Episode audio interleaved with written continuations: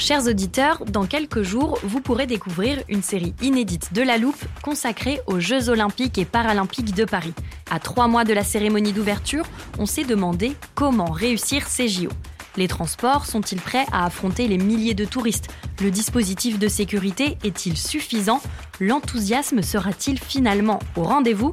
Pour répondre, on plonge durant cinq épisodes dans les archives des éditions précédentes, accompagnés des journalistes de l'Express. C'est à retrouver à partir du 13 mai sur toutes les plateformes d'écoute.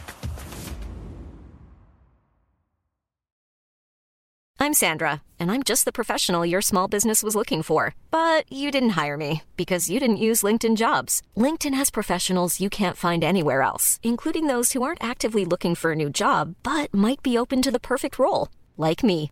In a given month, over 70% of LinkedIn users don't visit other leading job sites. So if you're not looking on LinkedIn, you'll miss out on great candidates like Sandra. Start hiring professionals like a professional. Post your free job on linkedin.com/people today.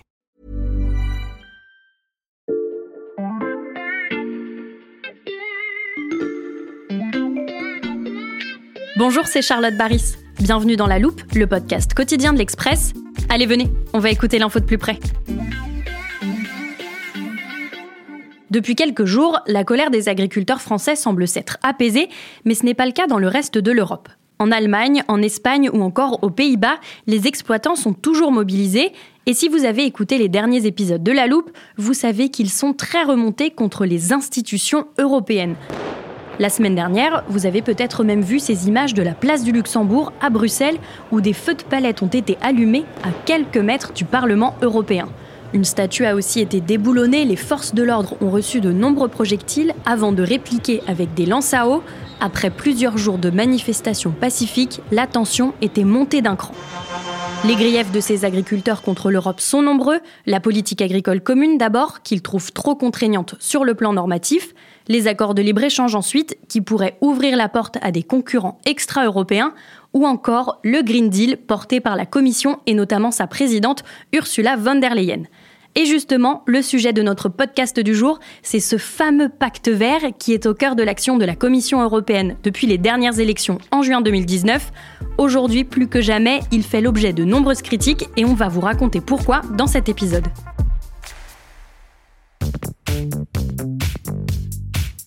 À l'Express, on a un journaliste qui maîtrise parfaitement ce sujet très technique. C'est Valentin Ekirch, journaliste à la rubrique Climat de l'Express. Bonjour Valentin. Bonjour Charlotte.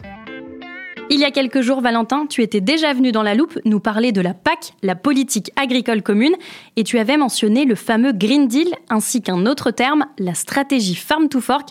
Alors, je t'épargne le rappel avec cet extrait. La stratégie européenne de la ferme à l'assiette ou de la ferme à la table. En anglais, on l'appelle Farm to Fork. Mhm. C'est la partie euh, agriculture et alimentation du grand Green Deal européen, le pacte vert qui a été euh, mis en place et qui prévoit une transition euh, écologique, énergétique et environnementale de l'Union européenne. On va maintenant pouvoir entrer dans les détails, Valentin. Alors, qu'est-ce qu'il contient ce pacte vert qui inquiète tant les agriculteurs? Eh bien, le pacte vert, en fait, c'est un ensemble de mesures qui ont été impulsées par la Commission européenne et en particulier euh, par Ursula von der Leyen avec un objectif qui est celui de trouver une trajectoire pour atteindre la neutralité carbone en 2050. Mhm. La neutralité carbone, ça veut dire un équilibre entre la production annuelle de CO2, nos émissions de gaz à effet de serre, et les capacités d'absorption de l'Union européenne.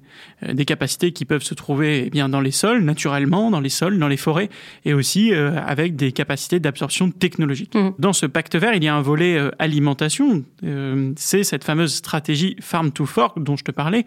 Elle contient euh, beaucoup d'objectifs chiffrés qui, aujourd'hui, hérissent un peu le poil des agriculteurs. Je vais te donner quelques exemples. Mhm. D'ici 2030, ils visent la mise en jachère d'au moins 10% des surfaces agricoles actuelles. On sait qu'il faudra aussi atteindre 25% de surfaces cultivées en bio à l'échelle de l'Union européenne. Et ce plan, il prévoyait aussi une mesure euh, relativement euh, contestée qui était de réduire de 50% l'usage des pesticides. Il prévoyait parce que cette réduction des pesticides, on n'en prend pas vraiment le chemin. Écoute. L'herbicide controversé restera sur le marché. Les 27 ont été incapables euh, tout à l'heure de trancher euh, sur la, la question, mais depuis, depuis la, la commission euh, s'est prononcée. Le glyphosate sera prolongé de 10 ans dans l'Union européenne.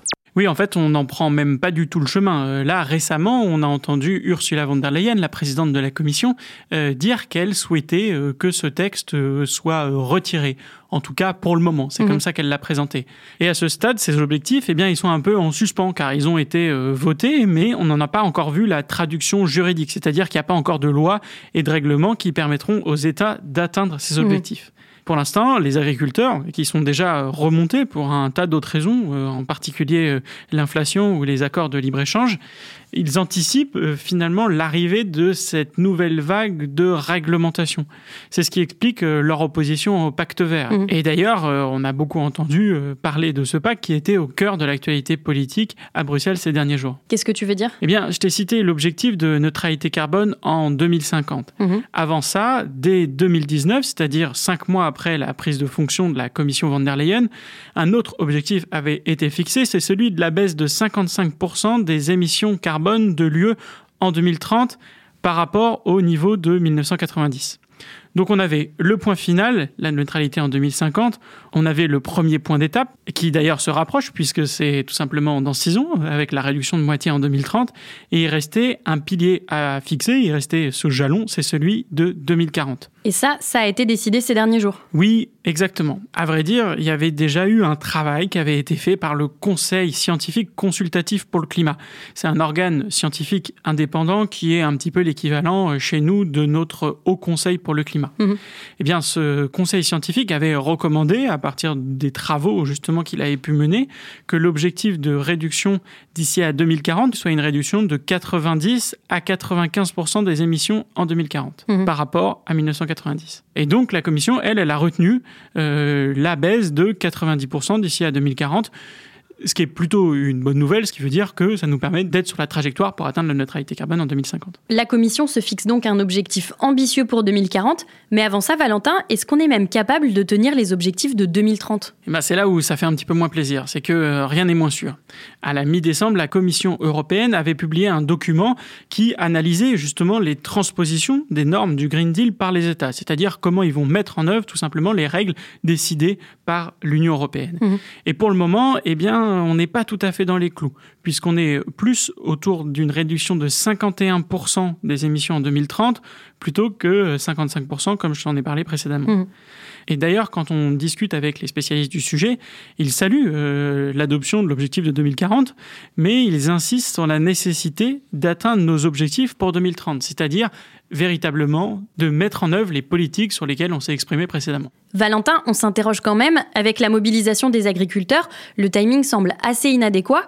Pourquoi c'était important que la Commission européenne se positionne maintenant sur ces sujets? C'est vrai qu'on peut être un petit peu étonné de découvrir que la Commission européenne est en train de réfléchir en pleine crise européenne sur la nouvelle trajectoire à mener d'ici 2040. En fait, il y a des raisons. Euh, il y a une première raison euh, juridique, c'est qu'en 2021, l'UE a adopté un texte qui oblige la Commission à fixer un objectif pour 2040 dans les six mois qui suivent la négociation du bilan mondial à l'ONU, c'est-à-dire à la COP.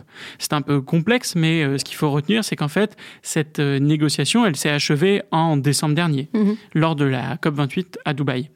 Donc en fait, la Commission était légalement obligée d'adopter cet objectif avant une date butoir qui était fixée quatre jours après les élections européennes de juin prochain. Et quelle est la deuxième raison? Eh bien, la deuxième raison, elle est plus politique. En fait, le Green Deal, c'est vraiment le grand projet d'Ursula von der Leyen. C'est un peu son bébé. C'est l'empreinte qu'elle veut laisser sur les institutions européennes. Avec l'avancée de son Green Deal, Ursula von der Leyen joue donc gros.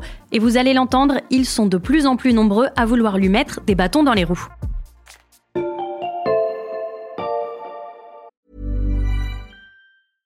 Hiring for your small business? If you're not looking for professionals on LinkedIn, you're looking in the wrong place. That's like looking for your car keys in a fish tank.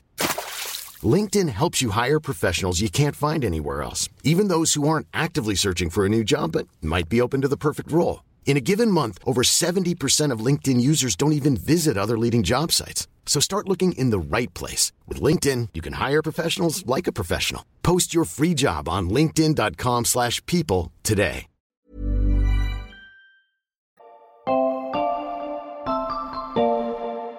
Today is the start of a journey. But this is Europe's man on the moon moment. Chers auditeurs, vous venez d'entendre un extrait de la présentation du Green Deal par Ursula von der Leyen en décembre 2019. Elle fait une comparaison ambitieuse en affirmant que le Green Deal sera pour l'Europe ce que fut le premier homme sur la Lune, Cinq ans après cette présentation, Valentin, qu'en est-il de la mise en œuvre du pacte vert? Oui, en fait, tu fais bien de, reprendre cette expression parce qu'en fait, on voit bien que c'est un chantier euh, titanesque qui mmh. s'ouvre devant elle. La transition, c'est ce qui touche aujourd'hui à tous les secteurs. On a parlé de l'alimentation, de l'agriculture, mais on peut aussi parler euh, d'industrie, d'urbanisme, de mobilité. Dans le Green Deal, il y a en fait des déclinaisons pour tout le monde partout. En fait, il y a même des mesures emblématiques dont on a beaucoup parlé. Tu les connais euh, peut-être. Par exemple, il y a la taxe carbone aux frontières, adoptée mhm. fin 2022, qui permet d'éviter ce qu'on appelle les émissions importées. Et puis, il y a eu encore l'interdiction des voitures à moteur thermique en 2035. Ce sont des mesures phares qui viennent s'ajouter donc à tout un tas de régulations très techniques dont on entend moins parler et qui ont commencé déjà à produire des effets. Tu as des exemples de ça? Oui, et eh bien quand je te parle de l'interdiction des moteurs thermiques, eh bien ça a permis euh, de structurer très rapidement l'industrie des batteries électriques. Ça oblige en fait l'industrie de la voiture européenne à se transformer mhm. profondément et à le faire plutôt rapidement. En fait, si la mesure euh, n'avait pas été aussi restrictive, on n'aurait peut-être même pas assisté à un développement aussi fulgurant de ce secteur. De la même façon, le Green Deal a engagé une transformation du paysage énergétique européen. Tout ça en moins de 5 ans, c'est vrai que c'est très rapide. Oui, et justement, c'est un peu ce que reprochent certains à ce Green Deal, des changements un peu trop rapides. Mm. On a parfois reproché d'ailleurs à la Commission de ne pas avoir assez accompagné la transition, c'est-à-dire parfois d'avoir la sensation de l'imposer un petit peu à coup de normes sans euh, forcément prévoir l'après. Pour revenir à l'agriculture, eh bien, c'est ce qu'on a un petit peu entendu euh, sur euh, la réduction de 50% des pesticides à l'horizon 2030. Il y a beaucoup d'agriculteurs qui te disent aujourd'hui, eh bien, c'est tout simplement pas possible. On n'a pas d'alternative. Il faut rappeler aussi, Valentin, que depuis 2019, le contexte géopolitique a beaucoup changé. Oui, bien sûr, avec la guerre en Ukraine, avec l'explosion du prix de l'énergie, avec la crise économique qui s'en est suivie, euh, les politiques commencent tous à devenir un petit peu plus frileux. En fait, ces dernières années, la question de la transition écologique la question des normes environnementales est devenue politiquement extrêmement sensible. Mhm. Ce qui compte désormais pour les responsables politiques, c'est aussi de préserver le pouvoir d'achat de leurs électeurs. Et parfois, eh bien, ça peut se faire au détriment de l'avancée du Green Deal. Ça met en fait des bâtons dans les roues de euh, ces grandes réformes. Mhm. Par exemple, en mai 2023, je ne sais pas si tu te souviens, mais Emmanuel Macron avait euh, légèrement surpris parce qu'il avait demandé une pause réglementaire européenne et notamment dans le domaine environnemental. On est devant en termes réglementaires les Américains, les Chinois ou toute autre puissance au monde. Moi, j'appelle à la pause réglementaire européenne. Maintenant, il faut qu'on exécute.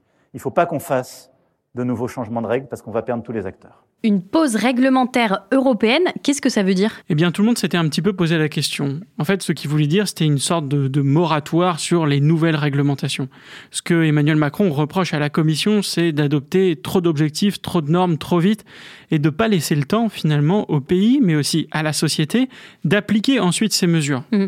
Et surtout de voir leurs effets. Ça va trop vite, ça braque les gens, on l'a bien vu pour les agriculteurs, et bien parfois, et bien ça bloque. Et au sein même des institutions européennes, Valentin, j'imagine que là non plus, le Green Deal ne fait pas l'unanimité. Oui, euh, effectivement, on peut dire qu'à gauche, eh bien, il y a euh, le Parti des Verts européens qui estime que le Green Deal ne va pas assez loin. Dans leur programme pour les élections de juin, d'ailleurs, ils ont voté l'objectif de neutralité pour 2040 et pas 2050, dix ans plus tôt, ce qui nécessiterait une baisse des émissions de bien plus que celle qui est prévue par la Commission mmh. aujourd'hui. Mais en fait, surtout, c'est la droite qui fait entendre sa voix à droite, si je me trompe pas, ça veut dire y compris dans le camp d'Ursula von der Leyen. Oui, en fait, le camp d'Ursula von der Leyen, c'est celui du Parti populaire européen, le PPE. C'est une euh, alliance des droites traditionnelles et c'est le plus gros groupe politique au Parlement européen. Mhm. Ces derniers temps, la Commission a essuyé quelques revers et notamment concernant le volet euh, de la ferme à l'assiette, le Farm to Fork, qui est au point mort. Mhm. À la manœuvre, on retrouve notamment les eurodéputés d'extrême droite, mais il y a aussi les élus du PPE. Et ça, ça fragilise Ursula von der Leyen dans son propre camp, surtout à l'approche des élections européennes de juin prochain. Le Green Deal peut-il avoir une influence sur le résultat des élections européennes? Pour répondre, on vous emmène maintenant à Bruxelles. Merci Valentin pour tes explications. Merci Charlotte.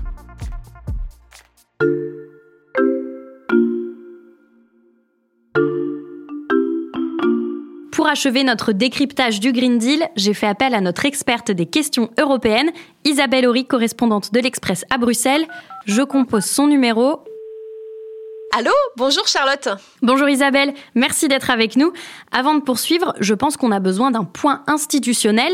Je sors mon chronomètre. Tu as donc 60 secondes pour nous expliquer comment est formée la Commission européenne. Top, c'est parti.